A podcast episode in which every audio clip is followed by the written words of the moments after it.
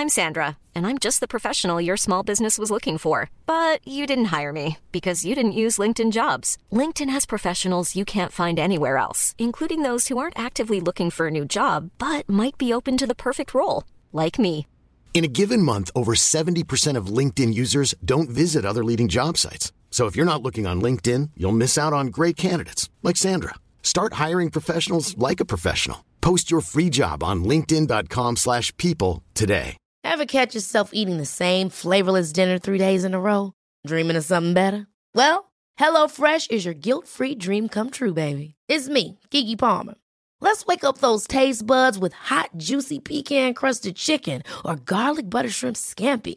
Mm. Hello Fresh. Stop dreaming of all the delicious possibilities and dig in at HelloFresh.com. Let's get this dinner party started.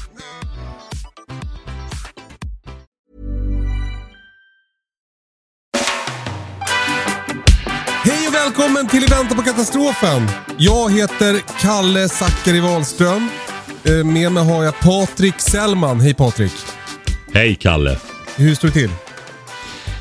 Det är jättebra idag. Jag börjar få lite koll på läget. Det har försvunnit ett par eh, grejer på listan idag så jag tror jag ska hinna med det jag ska hinna med innan jag åker till dig på fredag. Det blir så kul. Du ska komma hit. Ja, Eh, Det var ett tag sedan. ja. Det är ju det. Blir ju det. Det var Det är, det är ju lite för långt. Det är Ja, tråkiga. det var det. Ja, ja, ja det, det är precis. På julspecialen ja, när Ja, vi gjorde exakt. korv. Det är Och sen eh, eh, avslöjades det ju vem den riktiga tomten är också. ja, mina barn pratar fortfarande om det. Han med det Mm. stora skägget. Ja. Du, eh, eh, eh, du kommer hit för att på lördag så ska vi köra 100 avsnittsjubileum. Mm. Nu har den här lilla podden funnits i 100 avsnitt. Det här är 99 avsnittet. Det är ändå ganska mäktigt.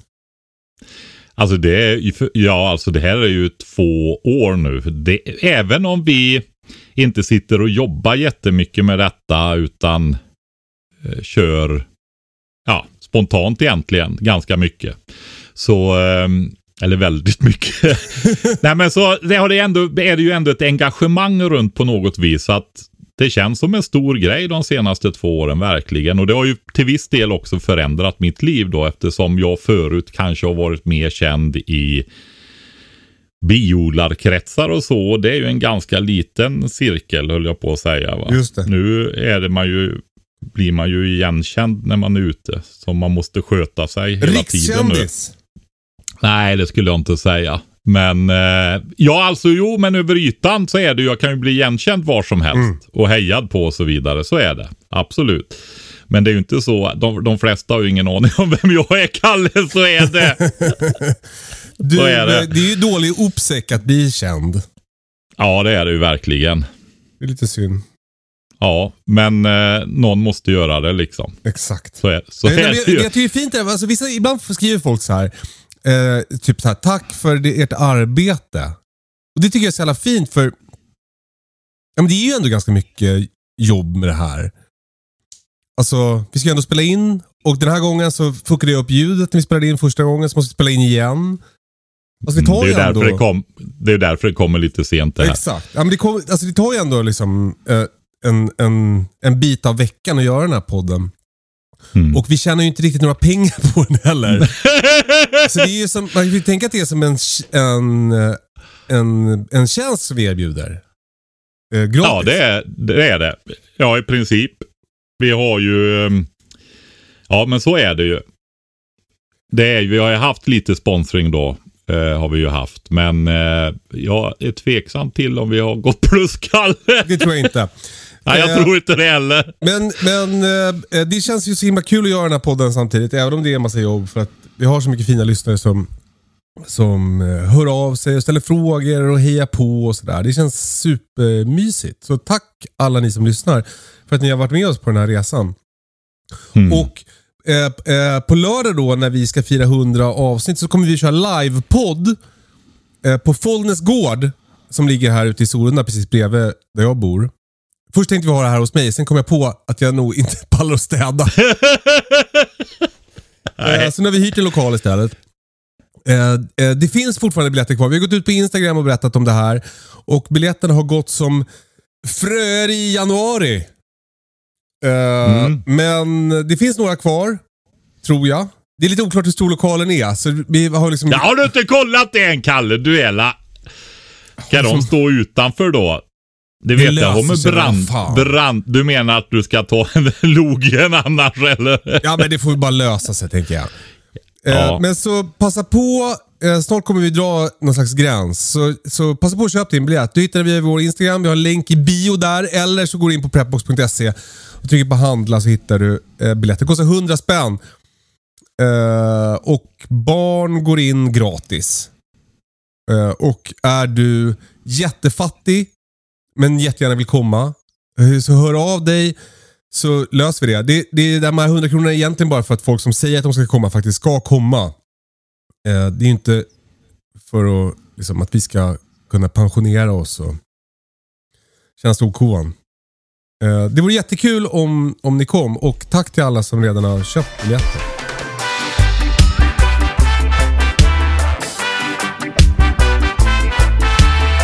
Jo du Patrik. Eh, Ja. jag, jag håller just nu, en stor del av mitt liv just nu är ju att, att fylla bäddar med jord. Ja, just det.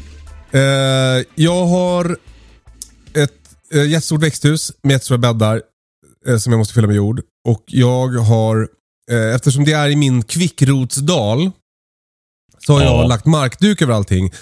Eh, och vågar liksom inte ha hål på den. Så därför måste jag bygga väldigt högt uppåt. Det blir väldigt mycket jord helt enkelt. Och Mm. när jag höll på med det där häromdagen och körde några skottkärror så kom jag på att jag, jag ville fråga dig hur man ska tänka när man häller i jorden. Ska man liksom packa den eller ska den bara få... Ska, hur fluffig ska den vara? Alltså, ehm, om du inte packar någonting så kommer den ju att sätta sig väldigt mycket. Men eh, det, gör, det fyller du ju bara på sen då. Men du, jag skulle säga så här att i de inre delarna, eh, alltså det finns ju biologiskt nedbrytbara markdukar. Mm. Ehm, jag tror ju du ska ha i, i kantzonerna runt växthuset så behöver du ju ha kraftiga grejer för där går de ju liksom in va. Mm.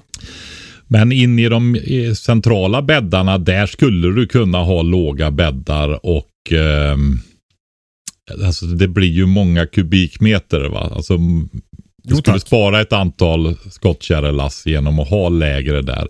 Nu tar det ju alltså ett par tre år för dem att, att förmultna och brytas ner då de biologiskt nedbrytbara. Jag ska köra det på mitt jordgubbsland. Okej. Kul. Ja, så att eh, jag har en 100 meters rulle här. Så det kan du fundera på för att minska om du inte redan har kört in jättemycket. Men, men som sagt, du vet ju när man fyller jord i en kruka så stöter man ju den liksom. Om man vill inte ha några luftbubblor i den. Nej, inte jättemycket. Nej. Så eh, det får du väl kanske inte när du häller i, i de här trågen heller och breder ut och så vidare. Men eh, inget jättepackat i alla fall ska du göra. Men och det, trycka det till lite sagt med handen. sig. eller? Vad sa du? Trycka till lite med handen typ. Ja, lite med handen. Vad betyder Alltså det? trumma lite på den typ. Ja, men det skulle du absolut kunna göra. Ja. Men så fort du börjar vattna där sen så kommer det ju att sätta sig. Va? Jag ser ju i mina bäddar längs långsidorna i mitt växthus så har jag ju toppat upp ända till kanten. Va? Mm. Och det var ju bara en, vad var det, 6 tums bräda, 15 centimeters bräda. Mm. Alltså det har ju sjunkit ihop 5, 6, 7 centimeter. Oj. Ja. Men då har jag också haft gödsel i botten och det förmultnar ju väldigt fort. Va? Just det. Ja, då vet jag det. Och sen så, jag tänkte vi skulle prata om det här med höjden på bäddarna också. För att det kanske är många som håller på med det här just nu och, och fixar med sin odling. Eh, en pallkrage är väl typ, vad kan det vara? 20? Ja, undrar om inte den är 20. Någonting sånt. Jag har för mig att du en gång har sagt till mig att eh, tomaterna vill ha 40 centimeter. Har jag sagt det? Det är nog någon krukas diameter eller någonting sånt där. Det, Mhm. behövs, ganska, det behövs ganska mycket jord till... Eh, man brukar väl säga så här om du har de stora jordsäckarna. Alltså inte de här 5 för 100 säckarna utan de större typ Hasselfors. Ja. Så kan du göra två kryss i den och ha två tomatplantor då va. Så en halv jord, jordsäck i princip någonstans där. För de stora höga växthustomaterna då. Det var ju inte alls så mycket som jag trodde. Jo, det är ganska mycket. Det, om du tänker, det är en stor kruka det alltså när du fluffar ut den jorden där. Just det, men jag tänker... Ja, precis. Du, alltså, du måste hälla över i något annat för att det ska funka. För, för hur djupt går rötterna är väl det som jag undrar. Ja, ja, du tänker, ja men de brer ut sig också. Ja. Så att de går ju dit. Eh, det, jag vet inte om du behöver ha något speciellt utan det är mer en jordvolym. Okej. Skulle, skulle jag nog säga. Eh, det är ganska vanligt att folk eh, lägger säckar i rader eller efter kanter i växthus och eh, gör ett kryss och sätter en tomatplanta där. Hur fan vad smidigt. Ja, de tycker det. Ja, men det tycker jag också. Ja, så får du väl eh, gödselvattna där lite efter under säsongen också sen då. Just det. Okej, okej, okej. Och har du hållit på någonting med det där att lägga rutten ved i botten? Det måste jag tänka efter. Nej, alltså inte i växthuset har jag definitivt inte gjort det. För det har jag knappt bäddat där inne. Nu har jag gjort längs långsidorna då för chili och paprika, aubergine och sånt. Kryddor och så. Men eh, nej, det har jag inte. Möjligtvis på friland att jag har gjort det. Men jag kommer inte ihåg. För det kallas väl hy hygelkultur? Ja. Ja, ja det, är, det är det ju. Men det är ju speciell eh, kultur där du gör väldigt höga bäddar. Just det, alltså för det jag har hört om dem är att det kommer från Alperna. Och att de där behövde liksom, det det blir så torrt där för att det lutar så mycket. Och då byggde de som vallar med, alltså en hög med rutten ved och så jord på det och så odlar man det. Och då binder den ruttna veden fukt och eh, mikrolivet gynnas. Och sporer och mycel och allt vad det är. Mm. Ja, det är nog så här till och med att du börjar med eh, förmultnad, halvförmultnad eh, eh, ved och stockar i kärnan. Och sen lägger du kompostmaterial också. För tank, tanken är också att den ska generera värme till växterna där då. va.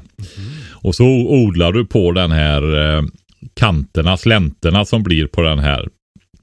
Kommer inte ihåg hur hög den ska vara men det är, den är rejält hög alltså. Jag undrar om inte det närmar sig metern när det är full i början då innan. För den här kommer ju att sjunka ihop efterhand. Va? Och eh, Du får ju väldigt mycket näring, du får mycket värme i början och sånt. Och det gör ju att du gör ju en rotationssystem på de här bäddarna då. Och det är ju Ja men säg att du kanske kör dem i 5, 6, 7 år i alla fall.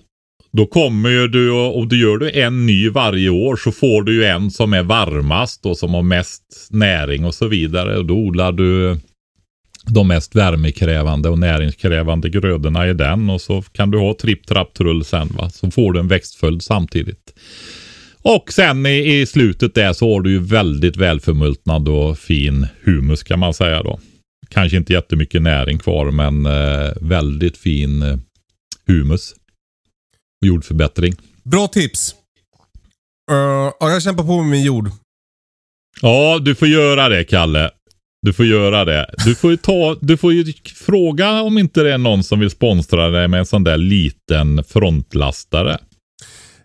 Ja, det vågar jag inte. Men däremot så har jag hört om en skottkärra med två hjul som ska vara så bra som finns på granngården. Ja. De ska jag köpa. Man kan köra den med en hand, som en barnvagn. Liksom. Mm. Det verkar jävligt smidigt. Ja. Sen kan man ju ha, det finns ju eldrivna skottkärror och det finns motordrivna skottkärror och det finns skottkärror till sådana här enaxliga traktorer som jag har. Alltså att du har skottkärran framför dig och så kan du tippa den och så kör du in den. Jo, jo, jo men du kan också då. köpa grönsaker i affären om du vill fuska. Ja! ja, precis. Du, eh, eh, just nu så går det en serie på SVT. Eh, det är Uppdrag Mm. granskning som har har gjort den. Den heter Skuggkriget. Just det. Eh, och i den här eh, serien så granskar då Uppdrag granskning Rysslands spioner i Sverige. Mm. Har du sett den här tv-serien? Nej, jag har inte gjort det. Utan det var ju en av mina nära vänner som ringde och var lite uppjagad över det här och hade tittat på den då. Ehm, och jag kollade ju, hörde vad hon sa och så vidare då. Och ja, alltså ehm, det, det, frams, det blir ju så. Det ska ju säljas och det framställs ju verkligen som um, oj, titta, oj vad hände. Ja, men alltså det här har ju det vet ju, har ju folk vetat som jobbar och Försvarsmakten har ju varnat för det här och man har gått ut och sagt till industri och industrispionage och så vidare. Va? Alltså det här pågår ju hela tiden. Jag tror, alltså när jag var ung, till och med när jag växte upp som barn. Jag hade ju en pappa som var reservofficer och en farbror som var stridsflygare. Mm. Attackflygare i första eskaden. Och Alltså de var ju kartlagda. Hur, hur blev fotograferade. Nej men de blev fotograferade. Min farbror.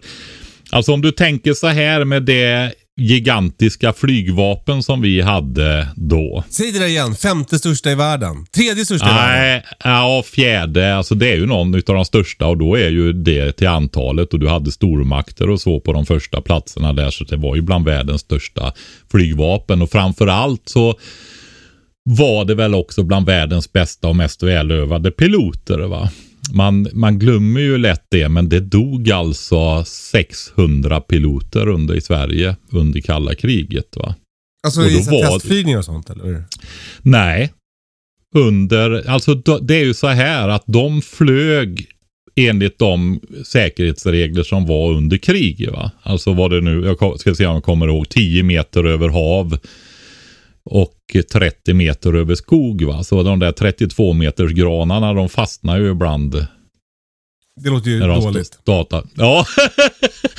Nej men grejen är så här och de körde avancerade övningar och väldigt mycket mörker och så vidare. Och det blev ju olyckor och mycket av dem var väl framförallt på 50 och eventuellt 60-talet. Men det fortsatte ju sen också. Va? Så att eh, det var ju många vänner som försvann för dem på flottiljerna där. Va? Men, men det som var också, det var ju det där att det var ju väldigt svårt att komma med en invasionsflotta med marininfanteri och sånt över Östersjön. Så länge den första eskaden stod där med sina hundratals flygplan och alla de här välövade piloterna. Det, va? De, de skulle ju gå ut och möta den här flottan. Mm. Det var ju det första som gick upp och mötte dem. Och eh, då fanns det ju förbekämpning kan man säga i ett så kallat skymningsläge. Där det skulle hända en massa saker och vi där någonstans så har du ju den här som vi också har, har varit väldigt duktiga på och är fortfarande tror jag signalspaning.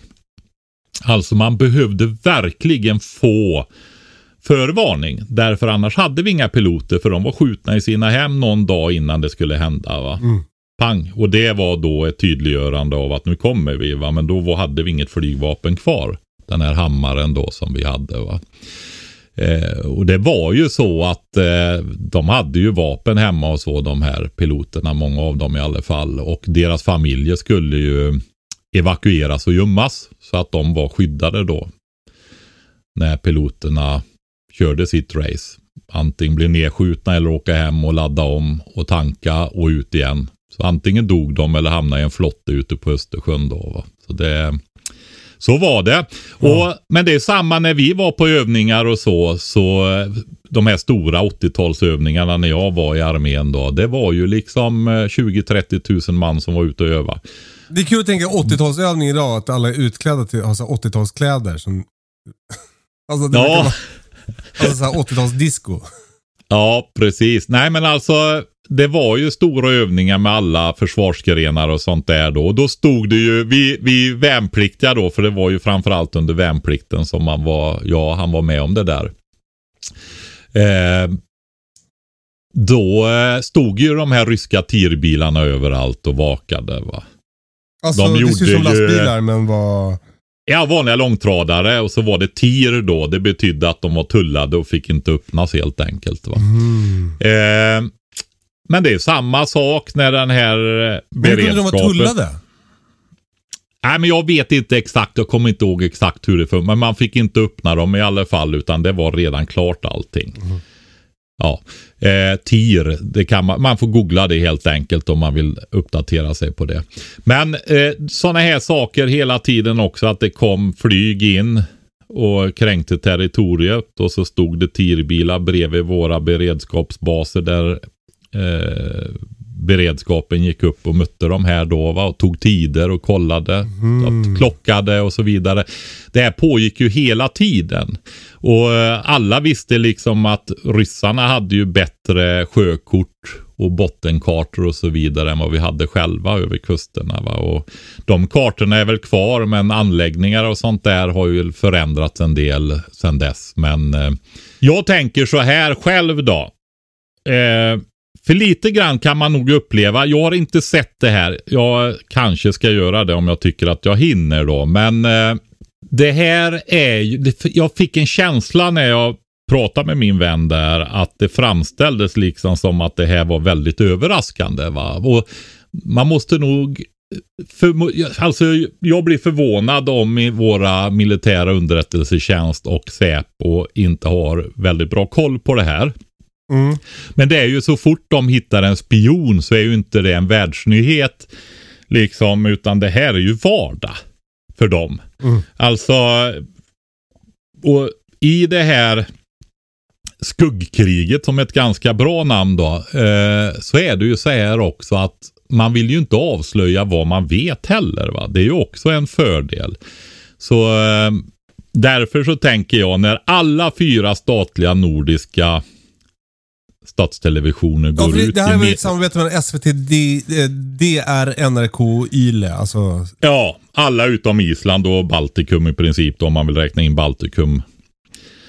Eh, också då. Men i alla fall de fyra stora nordiska länderna här gör detta tillsammans. Så det känns lite som att ah, men nu måste de ruska så folk fattar att det är allvar det här. Att det här pågår. Så går de ut samlat då i det här. Mm. Eh, men, men det är, man ska nog eh, inte tro liksom att oj då vad överraskande det här är. Det vet inte Must någonting om va. San, sanningen är ju att de har ju gått ut och varnat i åratal för detta. Och jag, om jag tänker själv kring det så tänker jag så här att fram till 08, 2008 ungefär så var ju Ryssland, alltså man hade ju det här att man knöt närmare och avspänning och så vidare. Och Ryssland var ju med på NATO-möten med medhörning och så vidare. Va? För att minska spänningar och sånt där. Men där kom ju Georgienkriget och det började pratas om att Ukraina skulle gå med i NATO och så vidare. va. Så där var ju, där ballade det ur om vi säger så. va. Och eh, efter det så tror jag sånt här har trappats upp hela vägen och jag tror att det är väldigt, väldigt omfattande. Va? Och eh, det är ju en av de grejer som bekymrar mig. Det är ju den här eh, naiviteten som är i landet. Alltså du vet, vi går i bräschen och har så extremt mycket eh, IT-infrastruktur och så vidare och allt eh, digitaliserat och styrningar och finns Ja, och mycket finns inte på papper utav väsentlig information och sådana saker utan allt är där. Va? Så att händer någonting så är det ingen som har tillgång till någon information när inte det där fungerar. Va? Som man måste ha. Mm. Alltså vi, vi måste börja förstå att det är så här och folk måste börja ta ansvar i alla organisationer, kommuner, länsstyrelser, företag, alltså mycket av det som förr då i beredskapen skedde på offentlig nivå, det är ju privatiserat idag och bedrivs som bolag och sånt. Och Alltså det måste vara att vi börjar se till att vi kan hålla igång grejer som är jätteviktiga och få det att fungera även. Alltså vi kan inte sitta så här längre. Mm. Det går inte. Men det är tillbaka till det hur det här är, alltså i det här då så är det ju så att det är ju kartlägger ju infrastruktur och sånt och både militära anläggningar och eh, eh, vad ska jag säga kommunikation, elförsörjning, alltihopa det här va kartläggs ju och det prövas säkert också. Alltså hemskt vis kartlägger Ja, eh, nej, men det kartläggs väl vad svaga punkter är och hur man ska kunna släcka saker och så vidare. Va? Mm. Du har ju cyberkrigföringen där och den innefattar ju elnät och kommunikationer och register och allting va. Mm. Alltså, alltså tänk det här robotiserade stora centrallager och sånt där om deras datasystem går ner bland deras tre miljoner artiklar. Roboten ska åka och hämta i 40 våningshyllor och sånt där va. Alltså vad, vad, vet ju inte vad som finns för grejer i landet överhuvudtaget och jag tänker på medicin och allt möjligt. Det, det är så här att återkommer till det igen. Nu är det ett tag sedan och det har varit mycket eh, daggmask och sådd och, och grejer här ett tag. Men eh, alltså, det är vi i hushållen som måste höja beredskapen och lägga en bas i landet för att nationen ska ha någon beredskap. Va? Ja. Alltså när de säger att civilförsvaret började byggas upp för några år sedan så var det väl att de tog beslut.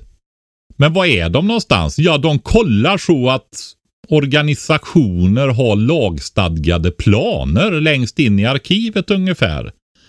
Och sen har det ju börjat vidtas åtgärder också, men det är ju som en droppe i havet. Va? Kortsiktiga lösningar och sånt där.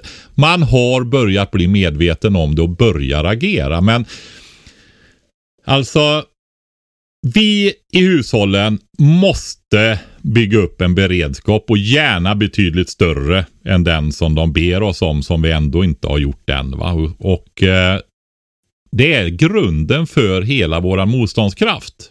Mm. Och det är framför allt att vi ska kunna fortsätta att fungera därför att det finns ingen annan här nämligen. Det är vi som är samhället. Mm. Vi måste kunna fortsätta att lösa våra uppgifter. va. Det är det.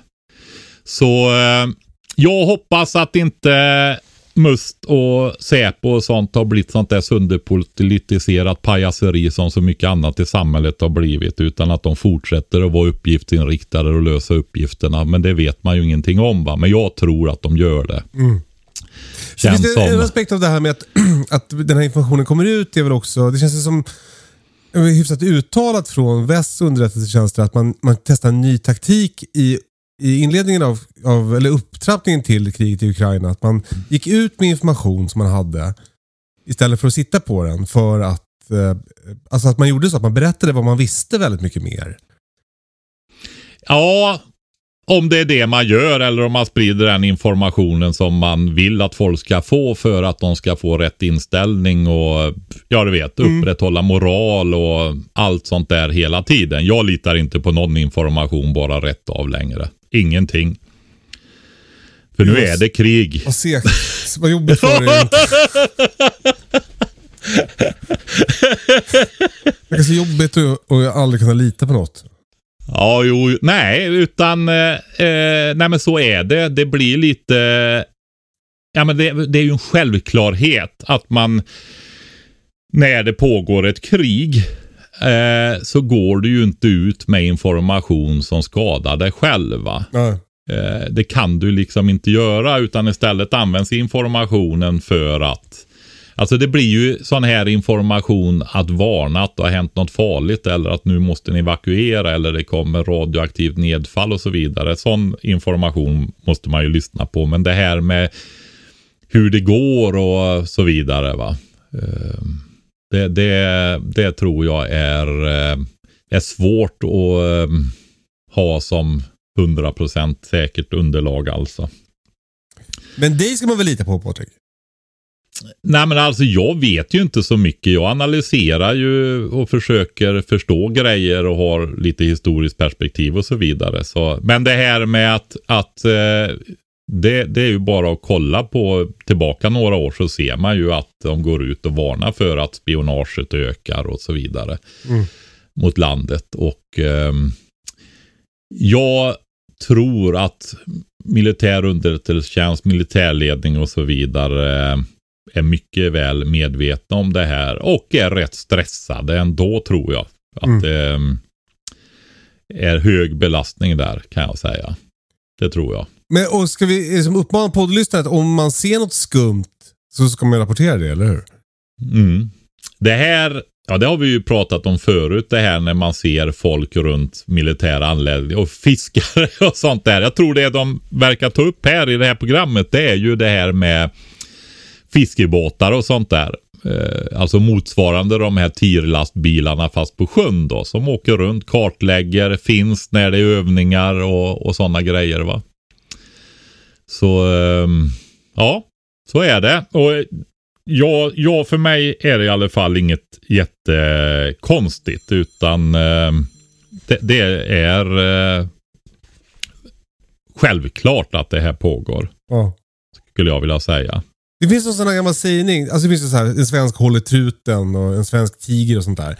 Men det finns något Ja. med allmänhetens många ögon, eller känner du till? Kommer inte ihåg Kalle. Men, eh, ja, men det, det är ju så att eh, det finns krafter som eh, förbereder och skada oss alltså. Så är det ju. Och ehm, ja. Då ehm, behöver vi kanske förbereda oss på det mentalt och även praktiskt då. Ingen invasion eller något annat djävulskap innan lördag, för då har vi livepodd. Mm. Nej, de får skjuta på det lite. Ja. Jag tror inte det är något överhängande för tillfället om jag ska vara riktigt ärlig. Det känns som att de har fullt upp. Va? Ja, nej men däremot så är det ju andra, alltså just det här med logistikkedjor och infrastruktur och sådana här saker. Men, men jag tycker man blir påmind här nu om just det här att man tittar, man ser mönster och det händer saker och så vidare. Och, och man får ihop det. Men det man alltid, alltid, alltid missar. Det tar sån tid allting. Eh, alltså det blir utdraget i tid och så va. Så att eh, det här med tidsaspekter då. Men grejen är ju så, det håller ju på att hända saker överallt i hela världen. Det var jag skickade ju till dig när du var på semester så du inte skulle slappna av för mycket. Då skickade jag ju det här. Ja men du satt ju och drack avslagen öl och allt möjligt där. Ja, ja. Jag ber om ursäkt. ja. Jag förstår inte Och då, personligt. nej precis. Nej, så då skickar jag ju, vi har ju sett de här apparna där man ser alla flygplan över Europa, över världen och så vidare. Så undrar man att de inte flyger på varandra Ja, mer va. ja.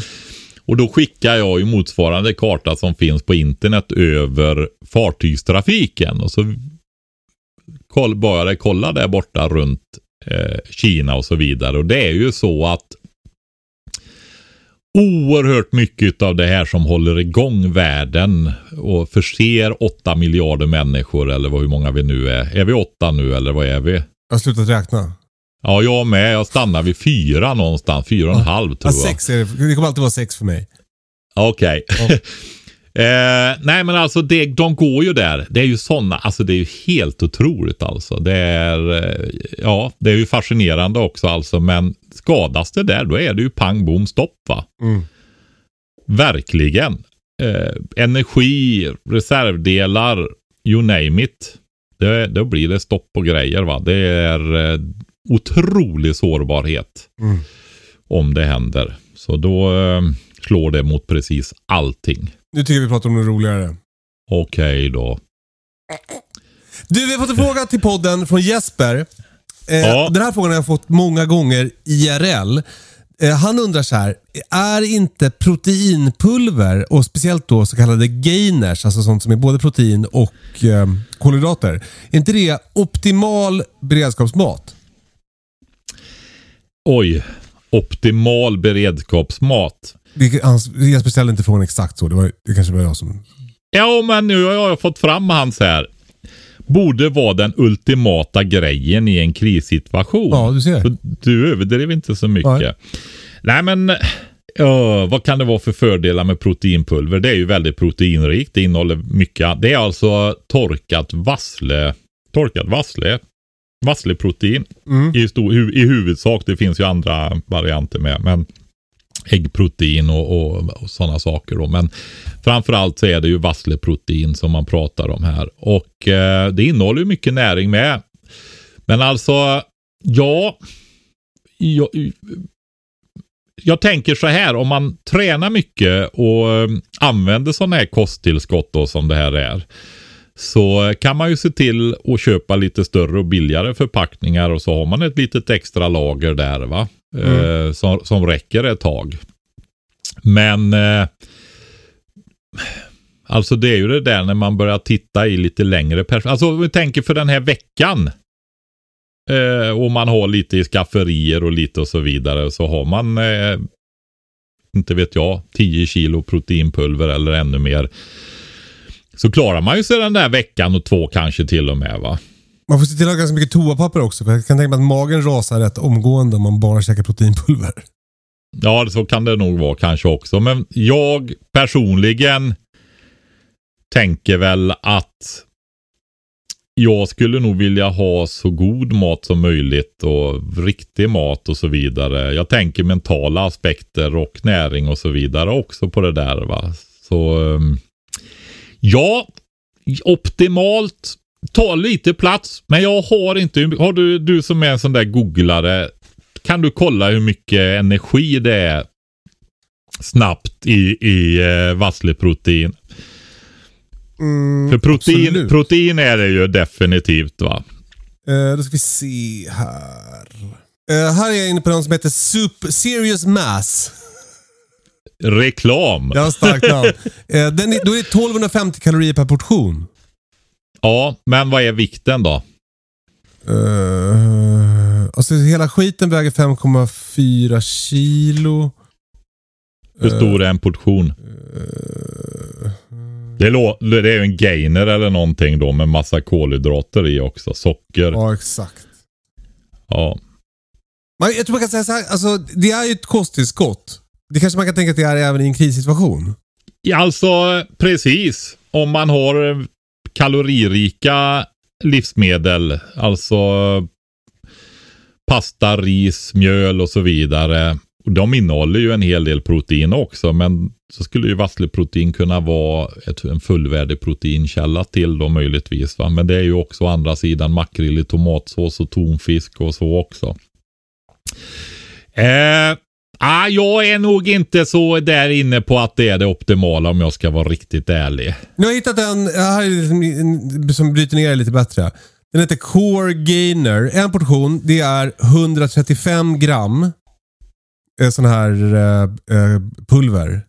Mm. Det innehåller 551 kalorier, 8,1 gram fett, 89,1 gram kolhydrater, 3,1 gram fiber och 29 gram protein.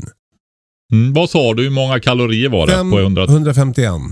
Mm, då är det 4081 per kilo helt enkelt då. Det är ju lite, faktiskt lite mer än vete.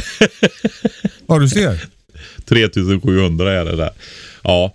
Eh, ja, alltså det är ju definitivt någonting som man kanske kan eh, överväga i eh, kortsiktiga. Jag vet, det borde ha väldigt lång hållbarhet det här va? Eller faller proteinerna sönder? Jag vet Ja, inte. ja, Men jag tror att det är flera år i alla fall, skulle jag gissa på. Eh, ja, Ja, det beror nog på vilken kontext det är. Och jag känner lite grann så här kanske om man inte vill tänka efter och engagera sig jättemycket så är det väl ett alternativ då om man har tillgång till det. Alltså bättre än ingenting. Absolut! Ja, Ja. men då är, då är ju allting bättre än ingenting. Ja. Kolasås. Ja, Eh, man kanske kan tänka så här. Man köper en Prepbox 25. Det är ju eh, typ, eh, eh, det är frystorkat, 20 rätter, håller i 25 år. Eh, du äter det till huvudmål och sen kan du äta den här gainern till efterrätt. Då får du i dig en jävla massa kalorier. men, men ja precis. Gainer ja, exakt. Det är ju, ja, jag är inte gainer, är inte det för de här som vill bli större? Som är små. Jo. Alltså att det behöver mycket energi också för Ja, att, alltså gå upp i vikt. Alltså om man är smal och vill lägga, bygga på sig snabbt, då ska man käka gainer. ja, med mycket muskler och så. Då blandar de socker och vassleprotein i princip. Ja, ja, jag vet inte, men... Men då, eh, Jesper, svaret är, eh, eh, det är... Det är, säkert toppen, men du behöver antagligen ha något annat också, för annars kommer du bli galen och eh, få rännskita. Vi, vi går vidare. Ja, det gör vi.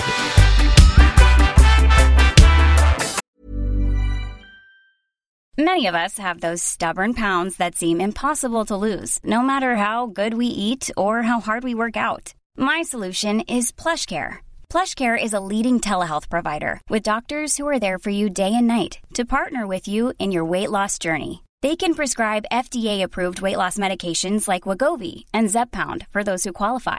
Plus, they accept most insurance plans. To get started, visit plushcare.com slash weight loss. That's plushcare.com slash weight loss. Hiring for your small business? If you're not looking for professionals on LinkedIn, you're looking in the wrong place. That's like looking for your car keys in a fish tank. LinkedIn helps you hire professionals you can't find anywhere else, even those who aren't actively searching for a new job but might be open to the perfect role. In a given month, over 70% of LinkedIn users don't even visit other leading job sites. So start looking in the right place. With LinkedIn, you can hire professionals like a professional. Post your free job on linkedin.com slash people today. Ever catch yourself eating the same flavorless dinner three days in a row? Dreaming of something better? Well, HelloFresh is your guilt-free dream come true, baby. It's me, Kiki Palmer. Let's wake up those taste buds with hot, juicy pecan-crusted chicken or garlic butter shrimp scampi. Mm. Hello Fresh. Stop dreaming of all the delicious possibilities and dig in at HelloFresh.com. Let's get this dinner party started.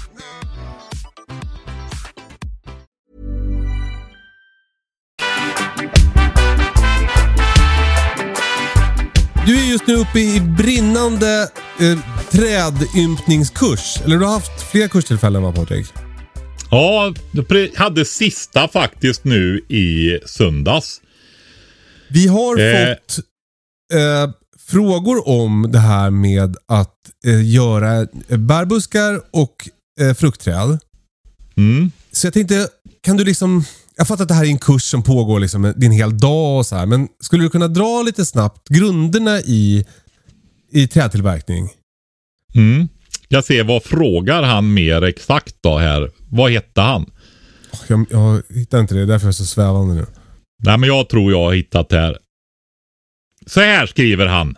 David Lund heter han. Kan ni inte göra ett poddavsnitt när ni pratar om träd och busktillverkning och även om att öka mångfalden i trädgården? Gärna hur man gör för att föröka sälj. Det är ju lite roligt att han tar upp sälj. Det är bland det lättaste som finns att föröka. Ska vi, vi kan ju börja där med sticklingar och sånt då. Alltså, sälj tillhör ju Salix-släktet då. Pilar och vide och sälj och sådana där va. Och det är ju... Nej men man brukar ju säga det och det stämmer också. Jag, jag har ju pil här, korgpil. Och det blir väldigt långa, raka, fina eh, skott på de där. Va? Så jag satte ner dem i stora krukor.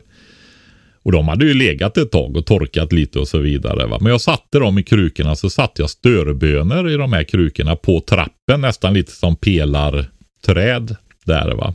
Ha! De blev väldigt gröna de där alltså. Jaha. Det vi De tog sig? vattnade. Jajamensan, de börjar växa som bara den alltså. Alltså du bara tog några pinnar? Ja, alltså två och en halv, två, två och en halv meters eh, långa skott då va.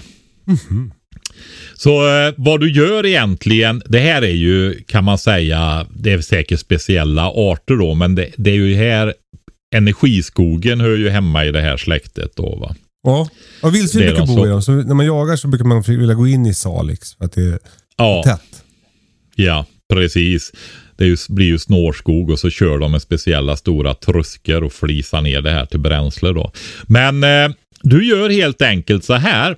Generellt sett när det gäller sticklingar så är det mer utav sådana här ämnen, tillväxtämnen, auxiner i ung ved och i knoppar och skott och sådana grejer så är det, är det mycket av detta och det kan bli olika saker. Det kan bli blad och grenar och rötter och blommor och så vidare då.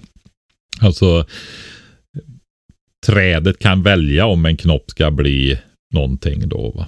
Och just Salix då, då gör du bitar utav de skott skotten som växte i fjol egentligen så kan man nog nästan ta vad som helst va. Det är ju lite så här, har du ett fuktigt ställe där det är lite, ja inte torkar så kan du kasta dit en pinne så rotar den sig och växer upp där. Ja, men du kan ju se det när det är du vet, träd som har fallit och sådär och så börjar det växa i dem upp nya träd nästan. Va? Men eh, 30 centimeters bitar och så sätter du 20 centimeter ner i backen och en decimeter över. Och du kan spetsa dem lite i den eh, rotändan då om vi säger så som du trycker ner i jorden så det går lättare då. Har du lite tunnare skott ja, ta ett armeringsjärn eller något och tryck ett hål då för de här mjuka fjolårsskotten de viker sig om de är lite för tunna då. Men sen är det också så här nu. Eh, nu pratar vi om det kanske lättaste eller det lättaste att föröka då. Men generellt sett när det gäller sticklingar då, alltså att man tar en bit av ung ved eller örtartade finns det också då. Men vedartade eller örtartade sticklingar pratar man. kan ju göra sticklingar även av perenner och örter och sådana saker. Va? Eh, ju större du har, alltså det ska ju bildas rött rötter, ska slå ut blad och så vidare. Och den energin som finns i sticklingen, den finns ju i veden där för att göra detta. Och Det mm. innebär ju att om du har lite större, tjockare stickling så får du mer energi och näring till att göra det. Så att du bättrar på marginalerna. Men många saker går att ha klena sticklingar också. Jag tänker på våra bärbuskar, våra vanligaste bärbuskar. De är ju snäppet efter då, men det är svårt att misslyckas med dem. Mm. Alltså, ja, ja, svårt. Det är inte svårt att misslyckas med dem. Låt dem torka så dör de. Mm. Det är bara att inte vattna dem och, och så vidare. Va? Men eh, sköter man om dem så brukar det fungera väldigt, väldigt bra. Då. Eh, men jag fattar inte. Alltså, jag, vi har en pil som står nere vid min damm. Som är, jag köpte den i fjol. Den, den är liksom inte så stor. Men att jag kan ta, bryta av en, ett skott från den, trycka mm. ner i backen så får jag en ny pil. Jajamensan. Det låter helt och, eh, sjukt.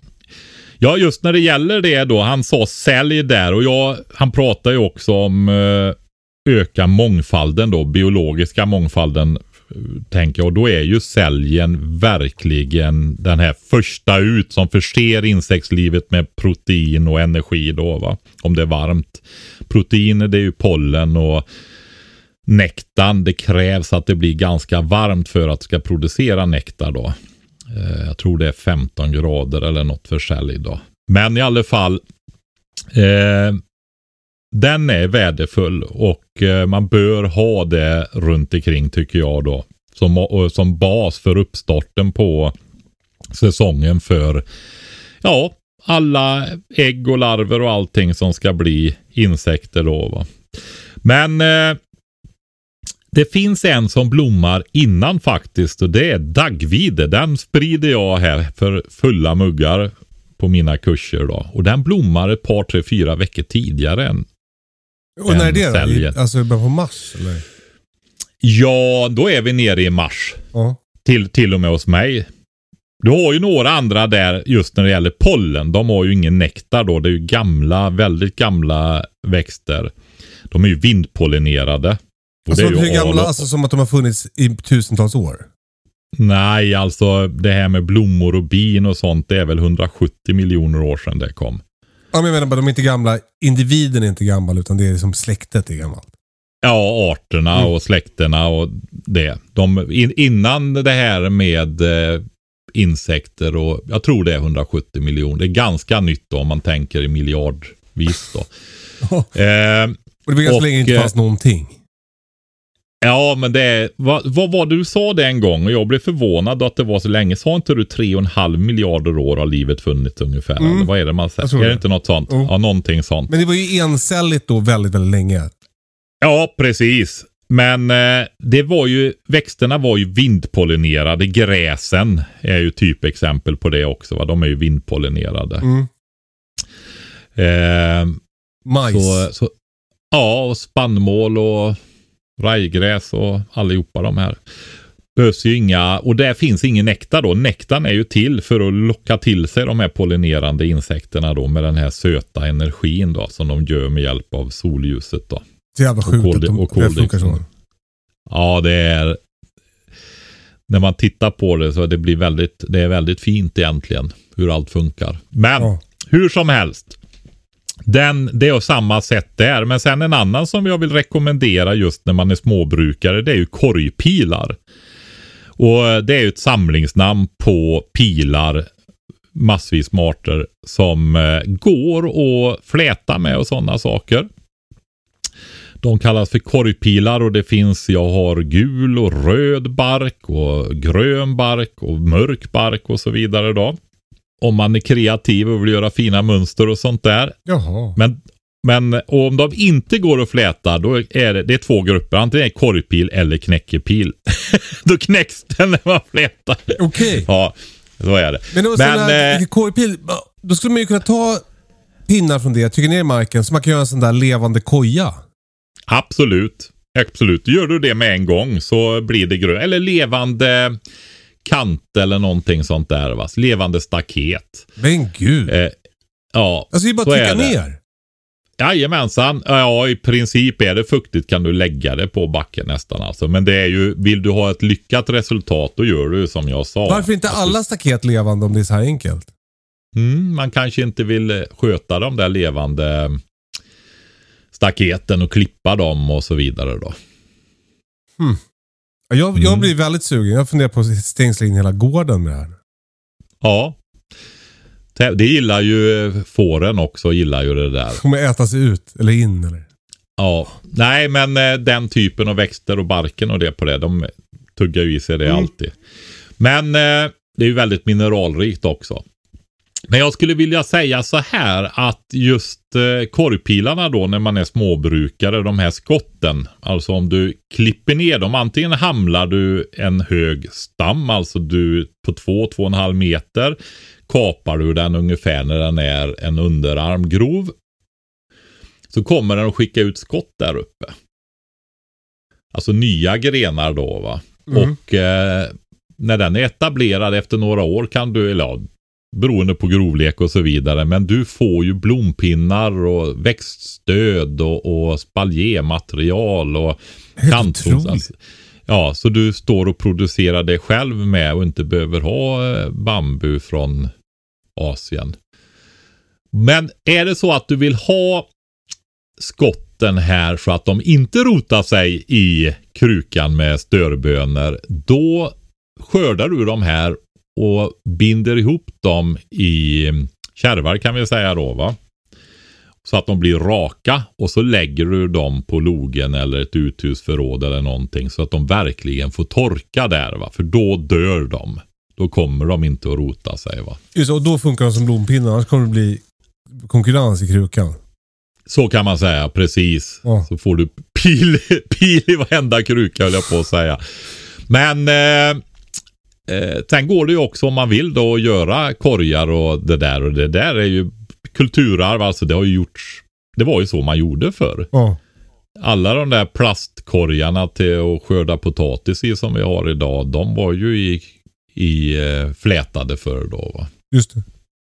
Så ehm, ja, alltså göra korgar var ju någonting som var vardagslöjd och det fanns säkert specialisering där också med korgmakare som gjorde mer avancerade och speciella korgar och sånt där också. Men det var ju vardagshantverk verkligen då va. Har jag berättat det där jag hörde om att... Eh, alltså nu var det för sig inte korg utan det var påsen. Men att den är så otroligt viktig för mänsklighetens... Alltså för mänskligheten historiskt sett. Alltså kunna bära Ja. med sig grejer. Att det har liksom varit... eh, Det är som i paritet med hjulet och elden så är det liksom påse eller korg för att kunna Mm. förflytta sig. Ja, nej men det är ju, alltså du, du har ju hela näveslöjdandet också när det gäller det där i vårat kulturområde då va. Björknäver. Mm. Med ryggsäckar, till och med skor, Nej, skor vad och sådana grejer. Vad heter sån där ryggsäck? Näverkont? Näverkont ja, precis. Den, kont. annat. men konten den tror jag hade en trästomme också va. Mhm. Eh, men du vet, tänk, tänk bara det här en kont. Ja. ja, nej men eh, alltså tänk vid bärplockning och sådana saker. Eller om du ska ta dig ut till eh, myrar och du behöver ha med dig mat och vatten och grejer. Så bar du ju sådana grejer då. Va? Jävligt jobbigt om man måste ha alla bär i händerna. Ja, exakt. Få en stor hatt istället. Ja, den var Nej, dum för men, det, men det, det är som du säger där, så att det är verkligen om man vill hålla på och utveckla ett hantverk så har man ju, alltså mjärdar, fiskefällor och sånt gjordes ju också utav eh, pil då. Mhm. Så det, det finns jättemycket som går att göra. Och man kan ju börja med enkla grejer. Det finns ju för luktärtor till exempel eller vanliga sockerärtor och sånt också. Att man kan göra lite små spaljer som man kan ställa i krukor och sånt där. Så det kan man gott och väl göra. Då är det ju så här, pilen är väl eh, inte lika rolig just när det gäller blomningen då. Den blommar, ja, det kan vara så, det är ju med att det rör sig om många olika arter som räknas som korgpil, att de blommar lite olika. Men tänker maj mer va, och då är det mycket annat som blommar. Du har alla maskrosorna, eh, li, eh, lunnen och sånt va. Mm. Så att ehm, det, det, där är det inte lika viktigt som tidigt på säsongen och sent på säsongen då om man säger så. Men, men det där är då förökning av eh, Salix, väldigt lätt. Ja, Sen Ja. då finns det ju också, det, det var ju det han frågade specifikt om. Men sen finns det också fruktträd ju. Äpple och päron och sen kan jag inga fler frukter. Men hur gör man med dem? Ja, eh, jag, jag kan väl få göra en grej till då. Det finns ju just det här, det var grundprincipen för det här med sticklingsförökning med det lättaste som finns då, eftersom Ja. man frågade det specifikt då. Men att göra på våra vinbär och krusbär och sådana saker, fläder och sånt, det är också väldigt, väldigt lätt. Va? Och då, du behöver inte ha sådär jättestora sticklingar utan ta de här lite ljusare raka årsskotten som går upp i en svarta vinbärsbuske till exempel. Och så nu börjar ju bladen slå ut knopparna. Riv av, klipp en eh, 15 centimeters bit utav dem. Låt den översta, alltså precis eh, 5-10 millimeter ovanför den översta knoppen. Som du låter vara kvar. Och de andra river du av och de som hamnar ner i jorden där kommer det att vara extra mycket tillväxtämnen då i och med att det är ung ved och knoppar så bildas det rötter där. Va? Eh, och du vill ju ha ett blad kvar som kan börja ta fotosyntesen med. Och, men man vill inte ha för stora blad och så heller eftersom rötterna inte är utvecklade om de börjar slå ut precis nu då. Då kan det vara så att blir det ett stort blad där i toppen så kan du klippa det på, på längs med mittennerven, alltså vid sidan av mittennerven så du klipper av ena bladmassan så du får ett halvt blad. Så blir det lite lagom.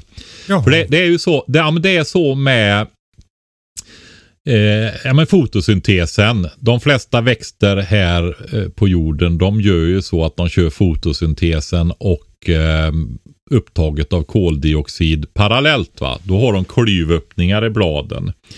Och eh, absorberar koldioxid där i för att bygga upp de här sockerarterna som sen blir cellulosa och alltihopa och mat till oss och driver världen. Va?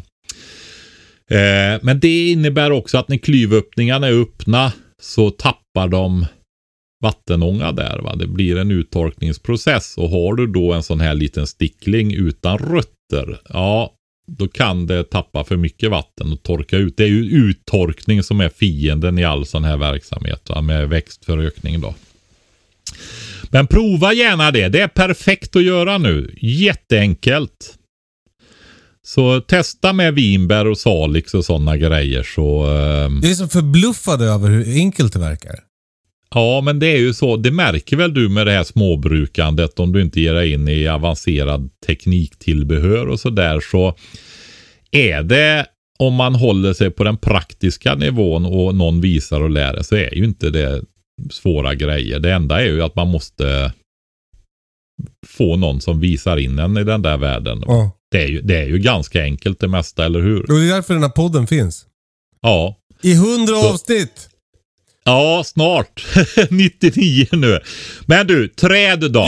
Ja. Man kan väl säga, jag vill säga så här också, kanske man skulle sagt från början. Det, när det gäller det här med att föröka upp växter och sånt, göra sin egen plantskola. Är något som många gör, det är ju att så frön helt enkelt för grönsaker och sånt. Men det kan man också göra för träd och buskar. Då är, men då är det också, eh, där vill jag göra reklam för Impecta som har legat i framkant väldigt mycket och säljer frön då till alla möjliga träd och buskar alltså. Och även annat också givetvis. Men framförallt där kan man få tag i det. Men du har sagt det där att man kan inte odla äppelträd från frö. Jo, det kan du. Men du kommer inte då få samma du- sort. Nej, absolut. Du får upp en världsunik individ. Det är som med människor. Det blir en helt ny variant som aldrig har funnits förut i hela världshistorien. Va? Det är ju jävligt mäktigt i och för sig. Ja, det är det. Och tänk om det blir världens historiens godaste äpple just där. Alltså folk vinner ju på lotto och allt möjligt. Va? Ja. Ja, du Då ser. kan du ju lika, du lika gärna få... Mm. Jag hade ett äpple nu som jag har. Jag har ju fått ihop en väldigt fin samling av värmländska äppelsorter nu då. Lokalsorter och sånt där. Men det finns en där som heter Sankta Britta. Och den Alltså togs min fru? fram. Ja, precis. Jaha. Varför har jag inte den? Eh, ja, det vet inte jag. Ja. Jag kanske kan ta med en. Får vi se Perfekt. om den tar sig. Men eh, som hälsa på-present får man ju ha med sig något. Ja, verkligen. Ja, men jag har en som sitter på en A2-grundstam där ute. Men vi får ju se om den bör klara sig. De brukar göra det. Hur som helst så är ju den framtagen nere om det var Alnarp eller Ballsgård. Ja, för länge sedan. Men, och den är så otroligt, vi säger så här, det står utsökt arom står det. Det är som min fru också. Ja, Hon är också utsökt. och ja, precis. Och eh, den slog aldrig. Men han tog med sig den när han flyttade hem till Värmland, det södra Värmland. Så det ursprungliga moderträdet då, det står i Värmland nu så den räknas som en av de värmländska sorterna då i alla fall. Men det är just det där att alla Ingrid Marie som de många känner till då för de tycker om dem och de finns i köpaffären kommer från ett och samma träd. Det Så finns bara sjukt. ett ursprungligt Ingrid Marie-träd då. Och då tar man ju ved utav Ingrid Marie och sätter på ett annat rotsystem kan man säga helt enkelt. Och det trädet heter som din fru. Eller Säger du bara olika fruträd nu Patrik? Eller säger du goda Ja? Bri Britta och Ing Ing hon heter Inge-Marie min hustru, Jo, jo, inte Ingrid typ. Marie. Ja, typ nästan ja. Nej, det var inte medvetet. Det var eh, omedvetet.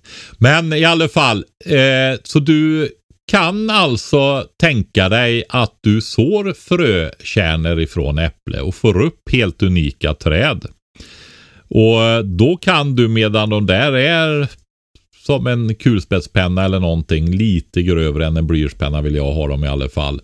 Så kan du kapa av dem och så gör du bara en vanlig enkel läggymp. Och när man ympar då är det det här lite tjockare barken. Du har ju först en ytterbark som skyddar mot uttorkning och skador och så vidare. En, en skyddande ytterbark som är mörk då.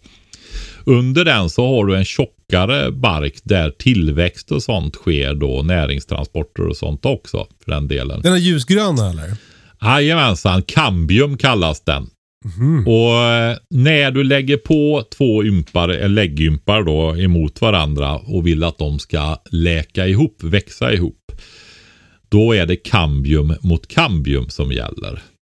Och så får du linda in den här eller använda ympvax. Det måste du inte göra. Jag lär ut att använda plastfolie faktiskt som ymptejp runt. Och det är just, jo men det är också för det är en sån eh, fördel när man är nybörjare och ska hjälpa och visa att du ser ju igenom då. Va? Ja, just det. Smart. Då kan du se om den ligger eh, i kanten där längs med hela kanten. För det är nästan alltid olika tjockt. Va? Grundstammen då som du ympar in på med rotsystemet. Den eh, är oftast tjockare då och ympriset lite klenare och det gör ju att du får lägga efter ena kanten bara. va Kanten där. ja, då gör, då gör, när du gör en läggymp då gör du en snittyta som är sned och eh, blir väldigt spetsig där den går ut då. Den, är I spetsen så går den ut i intet som man säger där. Och du behöver ha 25-30 millimeter långt snitt ungefär. Och så en exakt kopia då på den andra. Och plana ytor så det inte blir gliper och grejer då. Utan man vill att det ska ligga så tätt som möjligt. Och ta inte på de här ytorna för då har du skitiga på händerna och fett och grejer och då blir det som en hinna på det här kambiumet och försämrar också då va. Sluta ta på kambiumet. Absolut, det får man inte göra. Nej. Och det är så lätt när du sitter där och täljer att den där tummen åker ner och känner på ytan. Jag ser det varje kurs, så ser jag det. Eh, då skäller jag på dem ungefär lika mycket som när de kommer med sina framhjulsdrivna elbilar här. Jag går möter dem utanför grinden så går jag så här. Lyssnar du på podden säger jag. Varför Skaffa har du inte Dacia en... Duster, annars är du dum i huvudet. Kalle.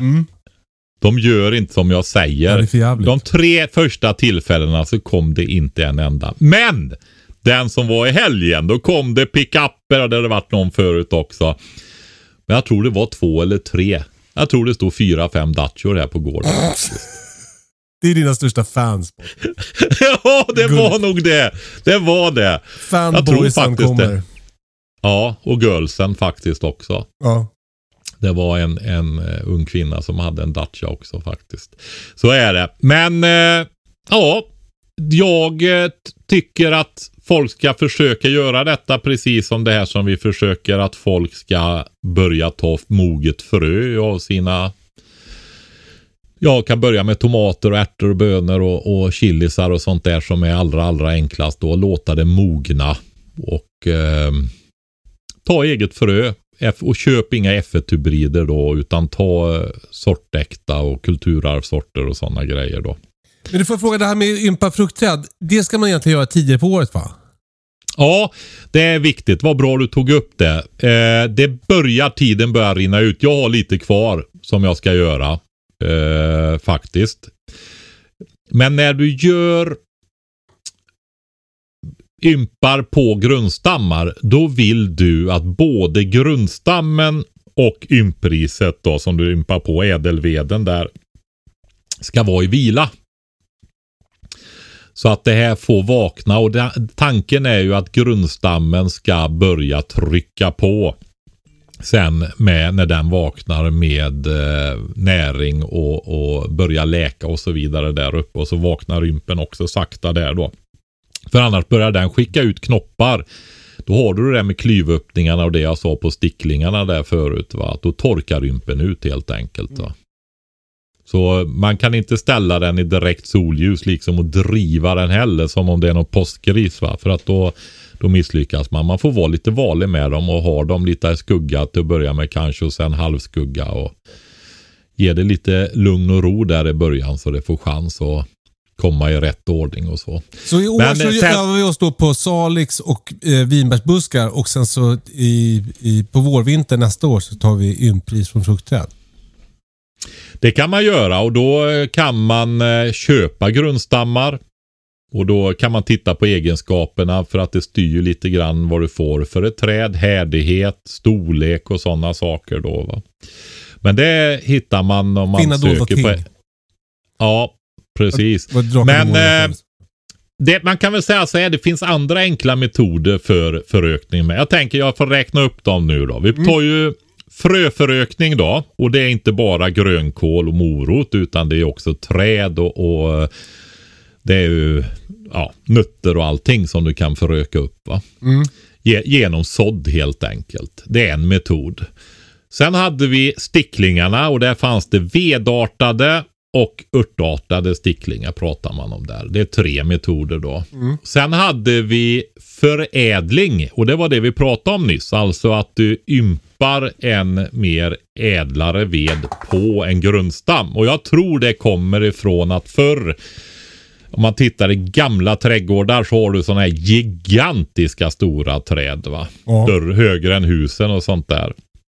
Eh, Hundra år gamla och så. Där ympade man den här sorten man ville ha på frösådda stammar. Okej. Och då blir det full storlek på de träden. va. Sådana jättestora och det vill man ofta inte ha nu för tiden då. Ehm, så därför så kallas det förädling då. va. Och eh, den femte då som jag vill berätta om också metoden då. Det är avläggare.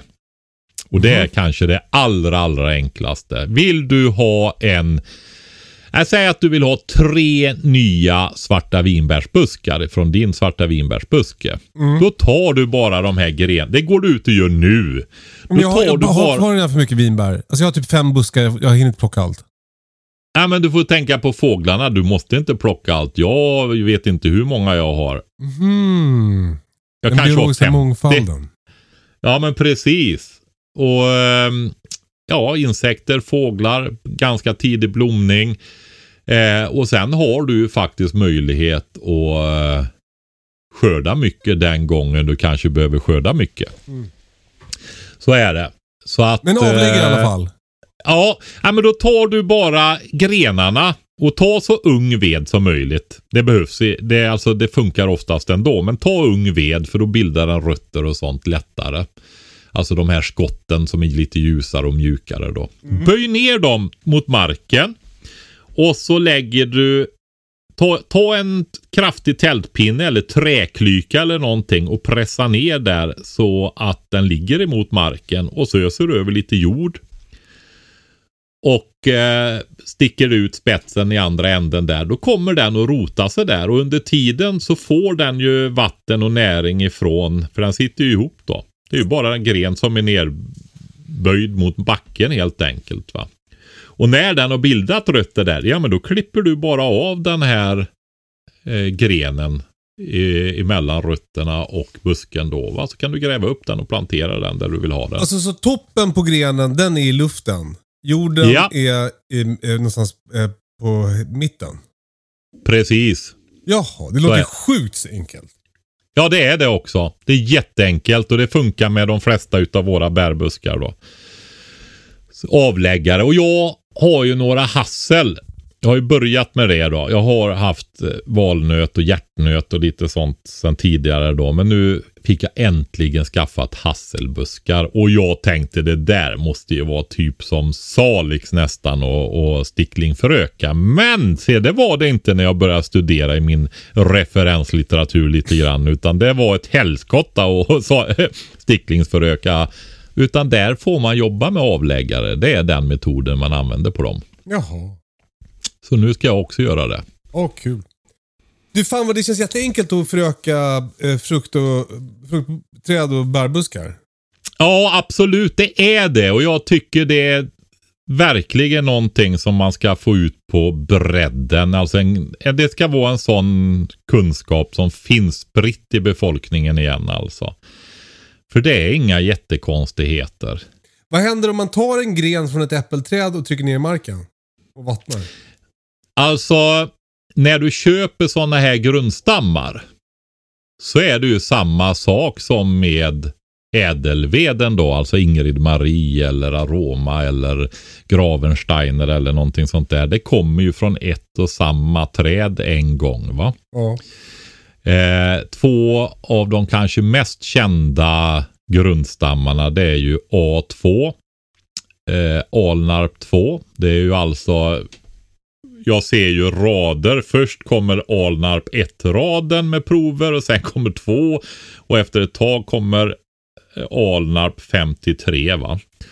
Och så har det använts, för, förr så användes fler utav de här raderna då, provexemplaren här. Men A2 har utkristalliserat sig så nästan allt du köper på plantskolor och sånt till eh, hemmaträdgårdar det är ju A2. Den är frisk och härdig och blir ungefär 75% av ett frö äkta träd och sen blir lite mindre. Så du når plocka äpplena? Ja, men du får nog använda stegen då på, eh, på när de inte, alltså jag bor ju på 320 meter över havet i, i zon 5 så att mina träd blir På en ju lång inte stege om du gigantiska. ska nå upp Nej, så högt. Ja, ja, precis. Nej, men alltså de kan ju växa bättre på andra ställen menar jag. Men eh, B9 då, det är ju en rysk sort som är svagväxande med litet rotsystem. Används ofta av yrkesodlare. Eh, för då kan du gå på backen eller en väldigt liten trappstege och plocka äpplena. Och eh, kräver stöd eftersom de har litet rotsystem och även bevattning eftersom de har liten torka ut lättare och sådär då va. Men väldigt härdig och ger frukt lite tidigare och sådana där grejer då. Så att, och den är perfekt om du har en, en, eh, ett stängsel och stäng, stolpar och sånt där, då kan du ju sätta dem vid i anslutning till det här stängslet och få en spaljer. Och om du har mjölkfår, se till att de inte ringbarkar. Ja! ja, det är ju det vet du. Ja, vi får se hur det går med mitt eh, svart plast och silvertejps Ja, skydd spännande. på dem där. Ja, Du, Det eh, Patrik, jag ser det först att min producent Andreas har kommit. Jag ska läsa in en VO till nya säsongen av Bondgårdsprogrammet. Så jag måste sluta nu. ja. Eh, stort tack Och för jag idag. fick, jag, jag fick eh, sms ifrån eh, våran ljudtekniker här. Han frågar kommer det någon podd så du får skynda och skicka filen nu Kalle. direkt. Eh, Bra. Eh, glöm Du! inte... En, ja, jag har en grej till. Okej. Står, han och blänger, står han och spränger på den nu, eh, producenten eller? Ja, han svassar omkring här ute. Ja, han ser lite otålig ut bara. Mm. Bra. Jag har ju valpar på gång igen. Så jag tänkte jag ska... Eh, vi har en, en, eh, en lista där, men man vet ju inte exakt. Det kan ju bli många valpar va. Så eh, jag har ju svenska lapphundar och Licko, våran urmoder, hon ska ha sin sista kull nu. Och hon får valpar om ungefär två veckor. Knappt två veckor till och med. Så det är dags att göra ordning hennes bädda och sånt nu då. Men det går att anmäla intresse av eh, svenska lapphundsvalpar genom att skicka till patrik.sellman.gmail.com och skriva lite om sig själv och så. Eh, Patrik med Eh, CK. Just det, och eh, punkt eh, S-E-L-L-M-A-N. Mm. Sigurd Erik Ludvig Ludvig Martin Adam Niklas at gmail.com. Vilken jävla chans att få en underbar hund. Ja, alltså det är ju småbrukarhunden nummer ett skulle jag säga. De är ju ute här nu och skyddar våra fåglar och sånt där eh, på gården här. Ja, coolt. eh, Mot fåglar och rovdjur och så vidare. Och så säger de till om det kommer någon i närheten med. Kom in! På dörren. Kommer, de- kommer, kommer. de nu och jagar dig? Eh, eh, gl- glöm inte livepodd på lördag 15-18. Follnäs Gård i Sorunda. Det finns fortfarande biljetter kvar. Skynda, fynda! Prepbox.se finns de att köpa. Eh, tack för idag Patrik. Och tack för att ni lyssnar. Puss och kram! Ja. Hej då! Hej då!